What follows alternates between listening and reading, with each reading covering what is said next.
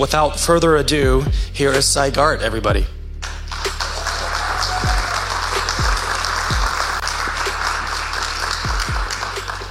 Thank you. Uh, before I start, I just want to get a little survey. Uh, how many people here have PhDs in biochemistry? Great, so I can say anything I want. That's perfect. Okay. Very good. Okay. Um,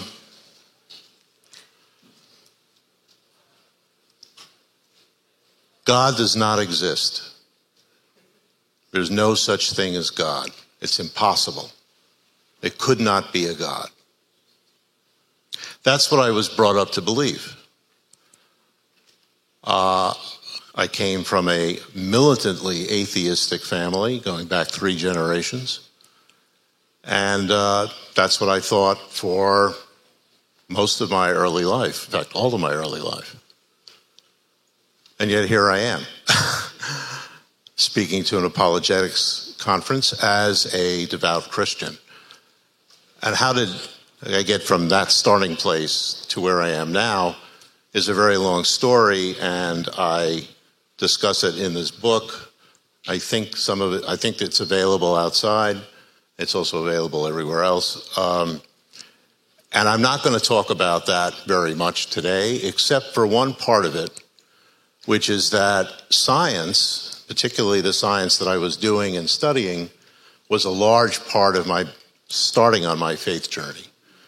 And I'm going to talk today about one part of that, which is what I know best, which is the biochemistry of life and how it relates to the origin of life. Now, what's interesting is that sometimes I call myself a biologist, sometimes I call myself a chemist. That's the great thing about biochemistry. You can do either one or pretend to. Uh, and sometimes I, I, have often found, in, in just my own anecdotal experience, that biologists are really strongly atheistic. And, and I thought that was just my own imagination, but in fact, uh, this slide shows that among the fellows of the Royal Society, uh, 68% of, of physicists consider themselves as atheists, whereas 89% of biologists do. It's a real difference. And, and that, that seems strange on, on first glance because, you know, we heard from Luke Barnes uh, yesterday that there's so much design in nature and in, in, you know, the universe and galaxies, but especially in life. And in fact, uh, here's some photos of examples of design the beautiful flowers, the incredible speed of a cheetah, various fish, uh, one bird here. I didn't include a hummingbird, but that's Luke's specialty, so I'll leave that.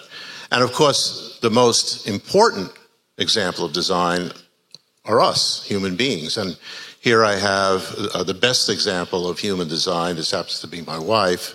And since she's not here, I have no problem showing this. Otherwise, when I've shown it when she was there, she got upset at me. But anyway. Even Daniel Dennett, the very famous atheist, says biology, the biosphere, is utterly, utterly saturated with design.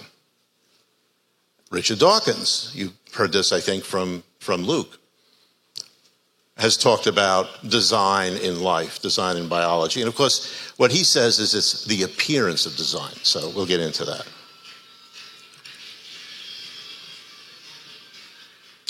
So the question is if, if there is so much design in life, if it's so obvious and so universal, how could it be the biologists are so ungodly? Why don't they make the connection? There's so much design. And the answer is very simple evolution.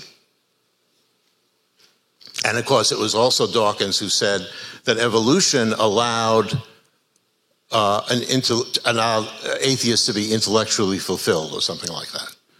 Because it allows, according to him, it allows, it allows uh, people to become atheists because with evolution they have an explanation for all these things in life that you know, seem to be metaphysical before evolution.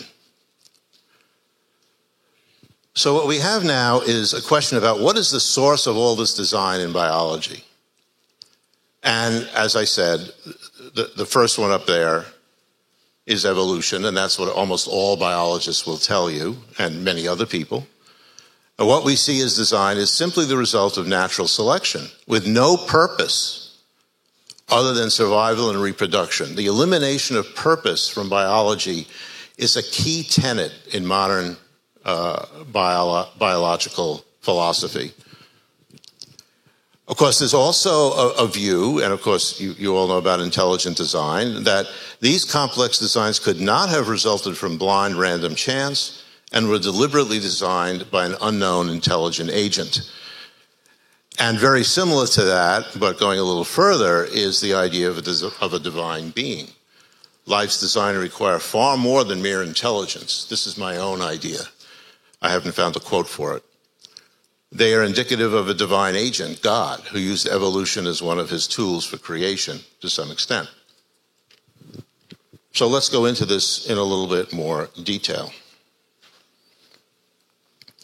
Now, you've already seen this. Luke Barnes presented it. Uh, it it's, it's something that almost all scientists who are Christians, you know, don't like.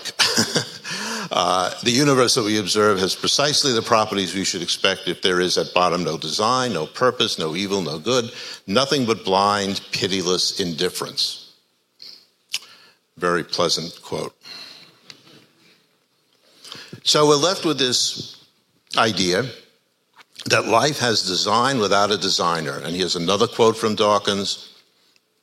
And here's where he says that it's an illusion of deliberate design. It looks like design, but that's an illusion. And, and some people go further and look at some of the specifics of life, for example, DNA and the genetic code. In 2017, Stephen Woodford, Rationality Rules, made a video in which he said that DNA code is not a code because it isn't interpreted by anything. It's a set of rules and instructions that follow the physical laws of nature. That sounds very nice, but I have to caution you that Stephen Woodford is not a scientist and he's certainly not a biologist. And in that video, he makes a lot of basic scientific errors. But I'll get back to this a little later. So now let's ask this really important question Is it true that evolution is really atheistic? If you hold to evolution, does that mean you are an atheist? Actually, the answer is no. Uh, evolution has nothing to do with any kind of um, metaphysical or philosophical or spiritual issue. It's a biological scientific theory, and it only relates to the biology that we know, starting with the last universal common ancestor, LUCA and I believe ending just before the origin of humanity. Evolution deals with the diversity of life, and this is very important, but cannot contribute to the origin of life. And that is universally recognized from Darwin to Dawkins and everyone else. Darwin did not talk about the origin of life. He had a, a, a brief paragraph speculating what, what might have happened, but of course he had no idea. And we still have no idea. Uh, you've heard this from some of the great work that James Tour has done, that this idea that we're close to getting understanding the origin of life is simply untrue. And I, I also like to say that evolution not only doesn't explain the origin of life, it really doesn't say very much about us. There are ideas, stories that float around about consciousness, creativity, love, uh, everything that makes us human. But those are just stories. There's no evidence behind any of them, and there's no mechanism, there's no scientific mechanism by which biological evolution can produce somebody who composed Beethoven's Fifth Symphony. It just doesn't make sense. Well, let's look at evolution a little more carefully and we'll see why this is a real problem. When you ask almost everybody, and um, it's very common, what is evolution all about? They'll tell you it's based on two things. The first is genetic variation, so mutations in the DNA, changes in the DNA. And that genetic variation is translated into phenotypic variation. And that the phenotype just means everything about an organism. Okay, so your height is your phenotype. So are all the chemical reactions that go on in your body. And the other thing it depends on is natural selection, which is how good is that phenotype in helping you survive and helping your offspring survive. And speaking of offspring, there's actually a third critical component of evolution that is almost never mentioned, but it's just as important as these two. And that is accurate inheritance of the phenotype to future generations. And this is what I'm going to be focusing quite a bit on. If you have a mutation that improves your fitness, okay, let's say that I get a mutation that makes me incredibly strong and brilliant and everything else. Uh, that's nice for me, but if I don't pass it on to my offspring, there's no natural selection. Because natural selection happens over time, time being many generations. And in fact, Darwin said this.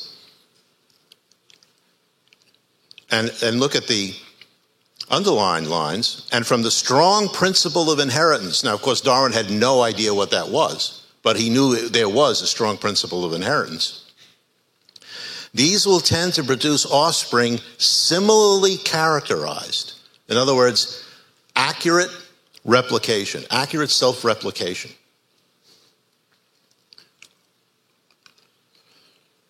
Now, that strong inheritance, well, I just said that requires accurate self replication. Now, what do I mean by self replication? Well, let's take a look first at this uh, illustration of the, the, the reason that you need accurate inheritance in order to get evolution. Let's say we have a population of giraffes on the left of different heights.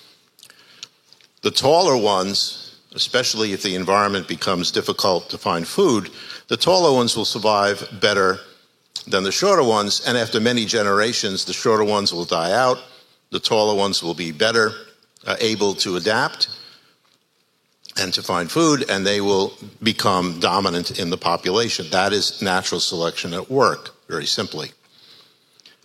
But that, is, that assumes that that tall, that tall giraffe, I keep calling them elephants, I don't know why. that very tall giraffe passes on its traits, its phenotypic traits, which come from some genetic uh, event, to all of its offspring. And those offspring pass it on too. And if you don't have that, if you have inaccurate genetic inheritance, you get tall, giraffes, and you also get short giraffes, the original short giraffes, because the tall giraffe may not be able to pass on that trait to its offspring. And that, that means no evolution. So let's get back to this idea of accurate replication in a little more detail. And if you think about it, accurate self replication is a property solely of life. In fact, it's a property solely of living cells. Nothing in the non biological world is capable of self replication. That sounds extreme, but let's take a look.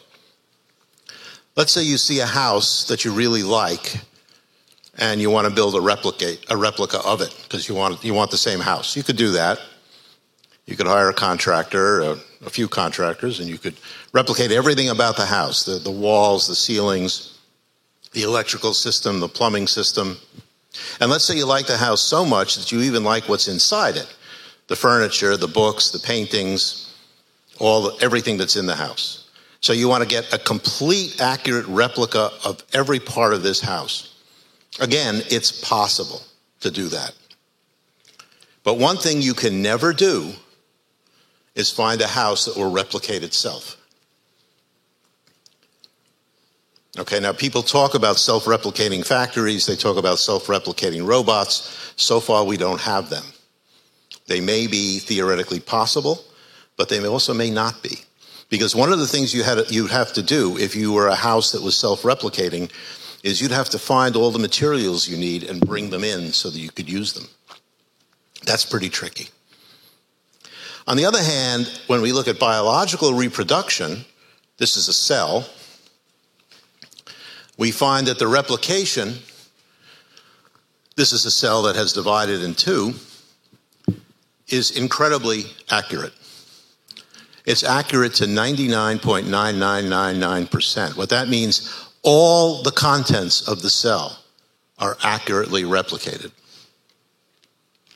How does that happen?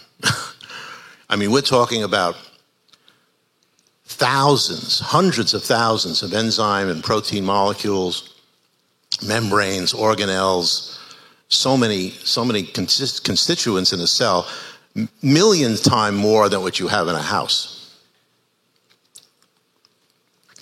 Well, the first thing that comes to mind is this incredibly high level of accuracy in, in biological self replication. It couldn't have just occurred. And in the breakout session, I'm going to talk about in much more detail about why it couldn't, recur, uh, couldn't have occurred spontaneously. I'm going to talk about the actual way that this happens using the genetic code and protein synthesis and several other biochemical systems. And normally, when we look at something really complex in biology, what we say is, well, it evolved over time. But you can't have evolution without this self replication. Okay, you, as I just said, accurate self replication is required for evolution. So evolution cannot be required for accurate self replication. And so what we end up with is a circular reasoning fallacy. And here are the two statements I just made. Both, it, it, the chicken needs the egg and the egg needs the chicken. And this is absolutely true in this particular case. Now, one part of this self, I'm going to talk a little bit about only one part here, uh, which is the coded information in DNA. Again, I will expand on this in the breakout. And that is related to the genetic code, which really is a code, by the way. This is a genetic code. You can find it easily. Um, what you see are uh, letters T, C, A, and G. They, they stand for the four nucleotides in DNA. Again, this will be expanded on in the breakout. And you see every possible set of these four letters. And since they're grouped in groups of three, there are 64 possibilities. And most of them code for specific amino acids, which are the other three letters uh, in bold. The genetic code is an example of abstract symbolic information. Now, if anyone feels faint at seeing this chemistry on here, just take a deep breath, look away. It'll be over soon. I'm not going to have any more of this, uh, but I can't resist. What you see on the left is a codon. It's, and again, more detail later. It's three, it's a, a tiny section of DNA, and it is three bases, one after the other. The one on the top in orange is uh, adenine, and then the green is cytosine, and the yellow is thymidine. And that codon, that little three base sequence of the DNA, means something. It means put this molecule, which is threonine, it's an amino acid, put that threonine next, wherever the right position is, in the protein that you're making. Now, there's no connection between threonine and this codon. There's no chemical connection between them. So that's why this is abstract symbolic information. It's very much like the word tree, whether it's spoken or written, has no connection to the actual plant.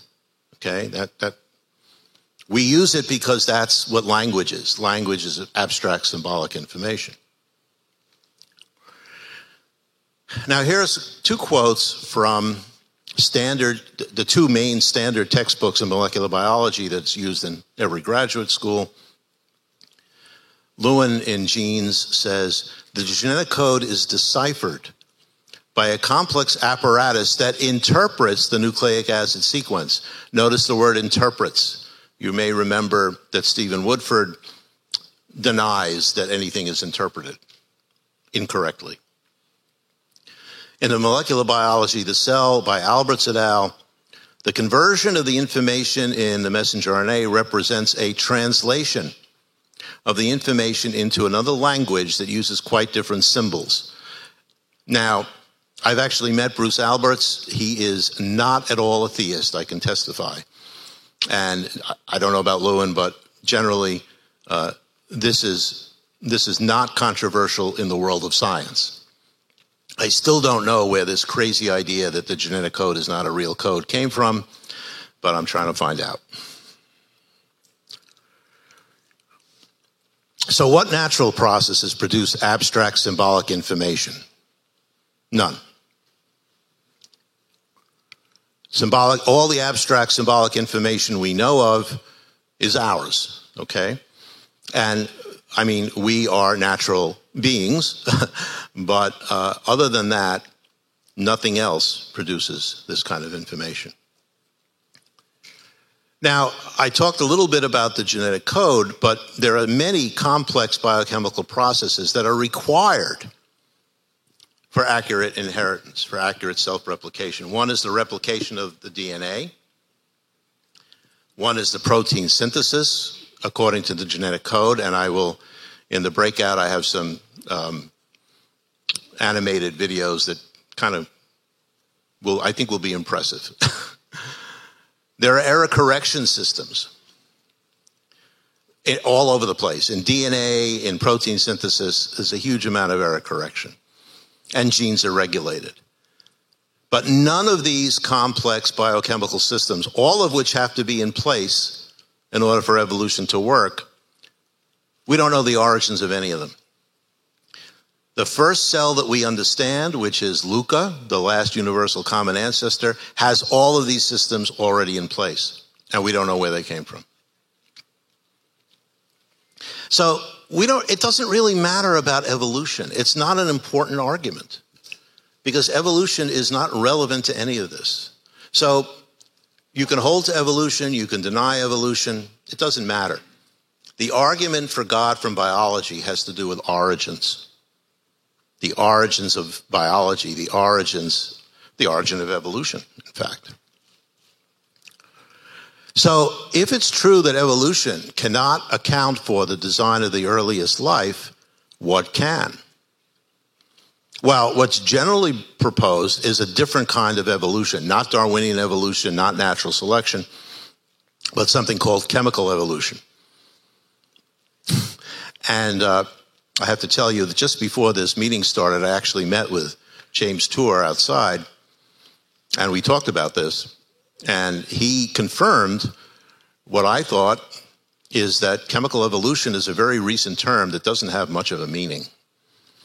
What it really relates to is that things can happen because simply, simply due to chemical properties of various molecules, their stability, their uh, uh, whether they get hydrolyzed, whether they interact with other compounds or not.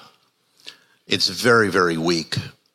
And there's, there are many people studying this, but they're not getting very far. It could be a lucky accident, that's out of the question. Nobody believes that, nobody even suggests it. It could have come from outer space, which doesn't answer anything because we're, okay, came from Mars. How did Mars get it or wherever? And the most common answer is we don't know, but we'll find out someday. I call that future science of the gaps. How many times have you heard an atheist say, well, we don't know, but science has always answered all questions and it'll answer that one also? And finally, the one I believe is that there is a divine designer.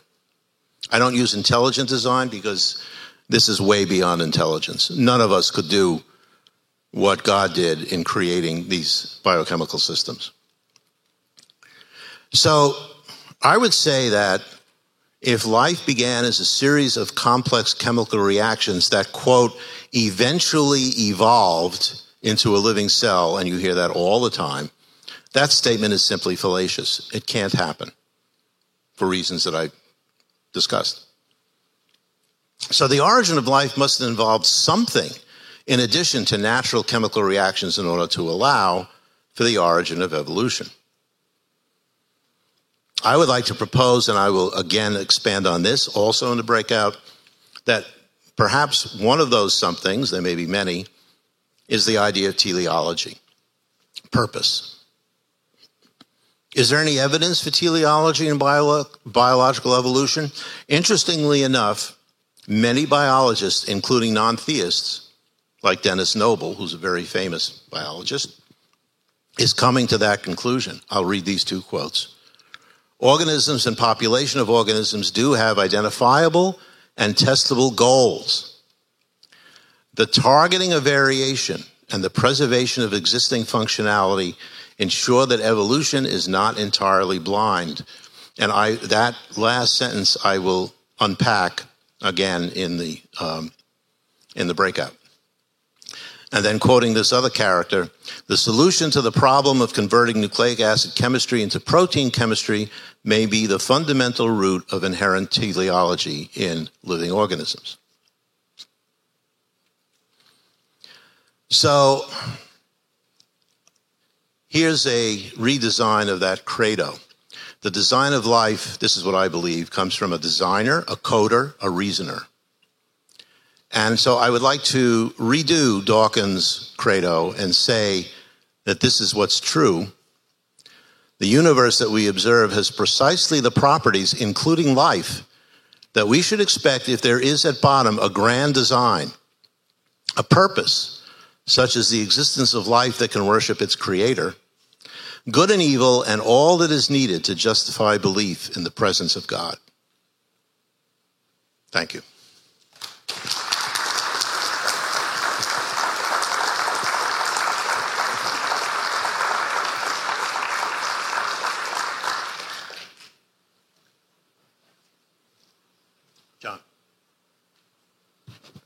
Oh, um, I may have finished too early.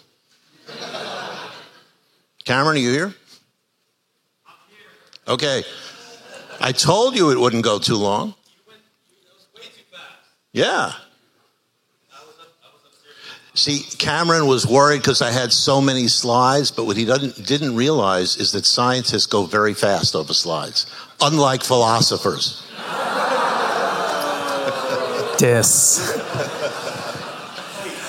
Okay, so we're going to do some questions, and uh, let's go ahead and begin. If you've got a question for Sy, raise your hand. I'll come around to you. Do uh, make sure that it's one sentence long. I'll be holding the microphone.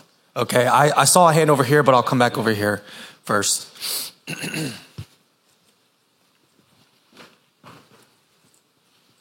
oh, by the way, I should say thank you for getting up so early today. I didn't expect anyone here. Great talk, Sy. Um, my question is, um, you kind of, you said earlier there was um, accurate inheritance is an issue, but you do believe that evolution kind of created what we see. So how, how if, if accurate, accurate inheritance doesn't really happen, then how do we get what we see? Or maybe I missed a piece of that puzzle. No, no, you're, you're absolutely right. Um, it's a little bit like the Big Bang the big we don't we can't go back before the Big Bang and figure out what happened scientifically. Okay, we don't know. There's no way to know. LUCA is like the Big Bang. From LUCA, where you have all of these complex systems, evolution is possible. And evolution can, theoretically, uh, produce everything else that we see. I would say, with the exception of some human qualities, but it certainly can produce, you know, uh, bacteria, single-celled organisms, etc., through time, through evolution, through natural selection. But we can't go back before that and say what was before LUCA because we don't have evolution before LUCA. We can't because it doesn't have those systems. Okay. Over here, Sy. Right. This side to your right. There you go. Dr. Garte, um, you explained that, you know, I mean, natural selection and mutation change organisms. That's changes to structures that are already there. But why should I accept the idea that those processes can build structures from the yeah. ground up? Yeah, that's a very good question. And many people, as you know, um, is that Rebecca? I can't quite see. Okay, hi. Uh, many people have questioned that. And there's some good reasons to question that, especially in certain circumstances. Uh, I would say that in some cases it's fairly clear what happened. Uh, there are some very complex mutations uh, that do give, you, you, can trace the mutation, you can find out what the phenotypic consequence is, and it is an improvement or a building up of stuff. But that's not always the case. So eh, it's still it's still a work in progress. Basically, uh, there are still new ideas about evolution that are always coming out. And the interesting thing to me is that many of those new ideas, it actually has a name called the extended evolutionary synthesis. Many of the ideas in there, I feel, uh, point towards a theistic answer, one way or the other. When I proposed teleology be brought back into biology, you know, teleology is is very much uh, related to the idea of whose purpose is it? Okay, it's it's God's purpose. So I I am hoping that as we progress scientifically, that we will find more and more scientific answers, like Denis Noble. He's not a theist. Uh, that just as happened in physics when you know people said, well, the universe had a beginning. Okay, and a lot of atheists didn't like that um, but it's true. And I think we're at the point in biology where the more truth we find, the more we're going to find pointers to God. And you know, your question raises an area where that may very well be true.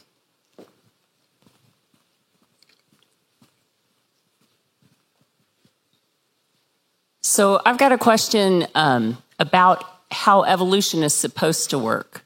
As I understand it, um, when there's two animals that produce a living organism that can breed and produce again, mm-hmm. so a fertile uh, offspring, and then from one species to the next species, crossbreeding cannot produce a fertile offspring. Right.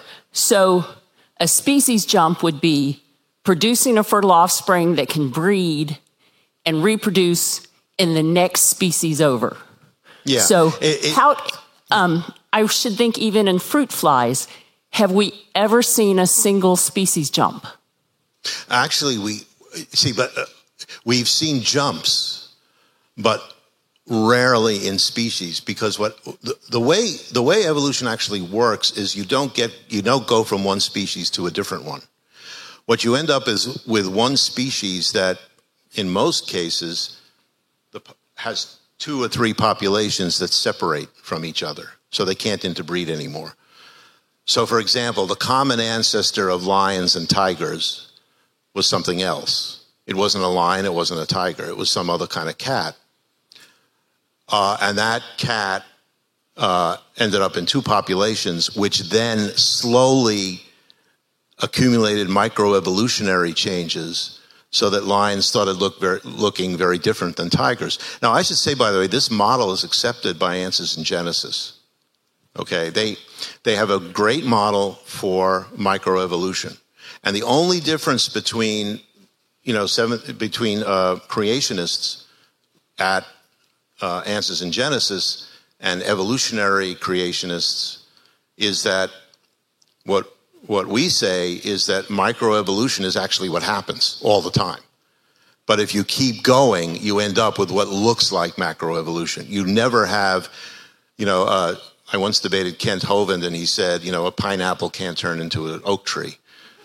And I said, right. And, you know, not only that, a goat cannot turn into a sheep. Goats only produce goats, you know, et cetera. But some goats are different than other goats. And if you separate the populations, eventually some goat may give, may start looking like some other species. So, you know, that's sort of a general overview of evolution. And I have a whole video called What Evolution Is Not, because a lot of folks mistake what, what it's actually saying. And, but that was a very good question. Thank you. I see a question all the way in the back, so I'm going to head back there.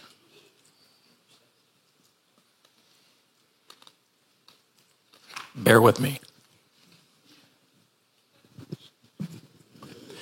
So, how some people would think about genetic mutation is that you know there's a there's a, a an organism and their genetic code is the way it is, and then the mutation. Let me just stop you the one right there for one second, if I may. Yeah. There's a big confusion between the word genetic code and the genetic sequence. We all have the same genetic code. We, oak trees, bacteria, fish, there's only one genetic code. But we all have different sequences, and that's what makes us different. Okay, go ahead. Thank you for the clarification. So, how, how people might think of it is there's the sequence, and then there's some malformity in the sequence as a result of the mutation. So, one might think that the result of that mutation is that there's a deficiency within the next um, organism. Right. So then you might think that that organism may not have as much of a potential for survival Right. based on that mutation. Right. So I was wondering, I think there's different mutations. So I was wondering if you could clear that thinking up. Yeah, so the vast majority of mutations are not good for you. Uh, you're suffering a mutation right now as we speak, somewhere in your body. And probably it's neutral. It's not going to have any effect. If it's not neutral, it's probably not very good. And so that cell will die. In very, very rare cases, it's really bad and can cause, for example, a tumor. But it's true that the vast majority of mutations are not beneficial. However, if you do the math, you can find out that even if you have one in a million mutations, which are good, which are beneficial, that will eventually spread through the population. So it, it, it's, there's no dispute about the idea that most mutations are harmful. But this is not computer code. I know a lot of software folks say this. They say, well, you know, if I randomly change a, a piece of software, the program dies. Yeah, but that ain't life. Sorry. Uh, life is different. And if you randomly change, you know, a base in the DNA, uh, the program doesn't die. The cell might die, but the organism may not. I mean, will not. So, um, a, a very, very rare beneficial mutation can, in fact, spread. Hi, um, I've worked with Dr. Tour, and um, so thank you for meeting with him. That was that was really cool to hear that. Um, so I'm from IT. I'm from the IT world. You're speaking about software, so all of this kind of rings home with me. Um, engineers in the IT world, with intent, we create what's called data risk management. So we want to protect against data loss. One example would be um, RAID 1, which is a redundant array of independent disks where you have two hard drives. So if one of the drive fails, you can still operate.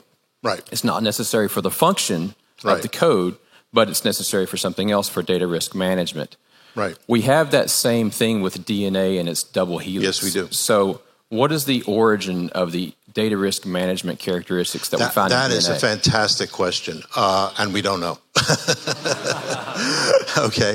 Uh, it's possible that evolution had something to do with it, but there's some reasons, just as I said for many other things, that that's a little bit of a stretch. But the amount of redundancy and error correction and all the things that you're familiar with that exists in biology is astounding. Uh, redundancy in particular is it, it, it's a whole field of research. And and uh, you know sometimes it, it seems clear that this was useful to the cell so maybe it evolved but sometimes that's not the case. And we don't really know the origins. Thanks for that because that's something i didn't include All right, so we've got about a, another uh, five minutes or so, but I wanted to let everyone know we're about to, after this, we're going to do breakouts. I'm trying to flip this over. On your handout that you got, if you don't have one, uh, the breakouts are going to start at 9 o'clock. Dr. Braxton Hunter, his uh, breakout is evangelistic apologetics. Dr. Josh Rasmussen, you are more than material. Dr. Uh, Liz Jackson, philosophy and formal education. Sy Garte, he's going to be sort of extending his talk here biological design, evolution, abiogenesis, and God.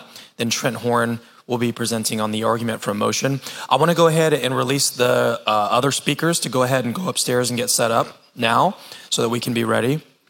And uh, Sy, when once this is over, we'll go up there okay. together and, uh, and, and get it. But I just wanted to let you know that's what's going to happen. Uh, we're we're going to end in about five minutes, and then we'll get ready for the breakouts, and then meet back here at 10 for the main session from Dr. Braxton Hunter. All right, so let's get to the next question. Good morning. Uh, can you please spend another minute or so elaborating on what I think you said where chemical evolution is impossible? Yeah, thanks for that. Um, I'm actually doing a little work on that myself, theoretical work, and it's it's it's an incredibly difficult problem. I'm going to show in the breakout quotes from three of the leading scientists who are working on the field, and they're very pessimistic quotes. And these are the people who are the leaders. Uh, the problem is you've you've got to do you, have got to make do things like make RNA and make proteins and, and have all these polymers going with almost no tools because it, you have to depend on the rules of chemistry, which are very harsh. And again, I'll, I'll quote Jim Tour. I mean, you know, there's more hydrolysis than there is synthesis in chemistry. What happens when you start making something is it falls apart. Okay, there's no, there's no, I mean, Richard Dawkins talked about natural selection as the crane that, that lifts, you know, things from one thing to another. And it's true, natural selection can be very powerful. We don't have that in chemical evolution. We, we just have to hope that the you know concentrations of the right chemicals are in the right place at the right time and that they have the right reactivities to react and do stuff and they don't uh-oh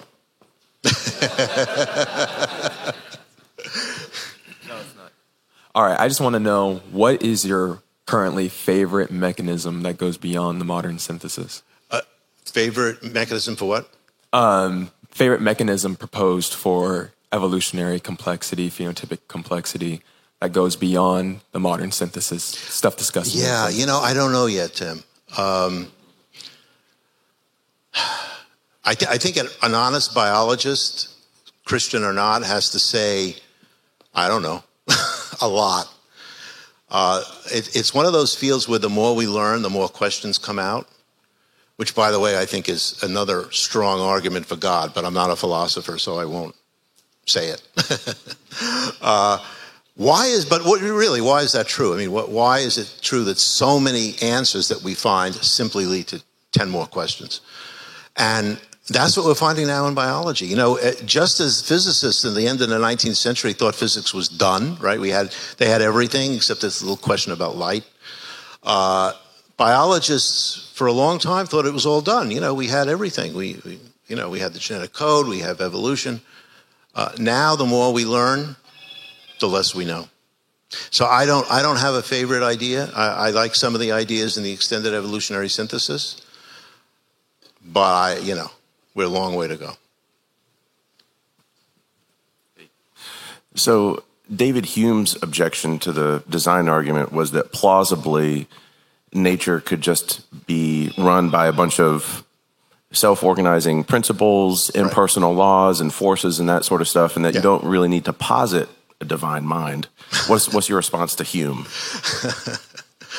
well, um, not only I'm not a philosopher, but uh, it's kind of hard to answer people who live that far back when we're talking about modern science because but on the other hand he does have there is a good point here about natural laws and many people in the id movement have said that there are natural laws we don't know yet, and this also somewhat answers Tim, Tim's question.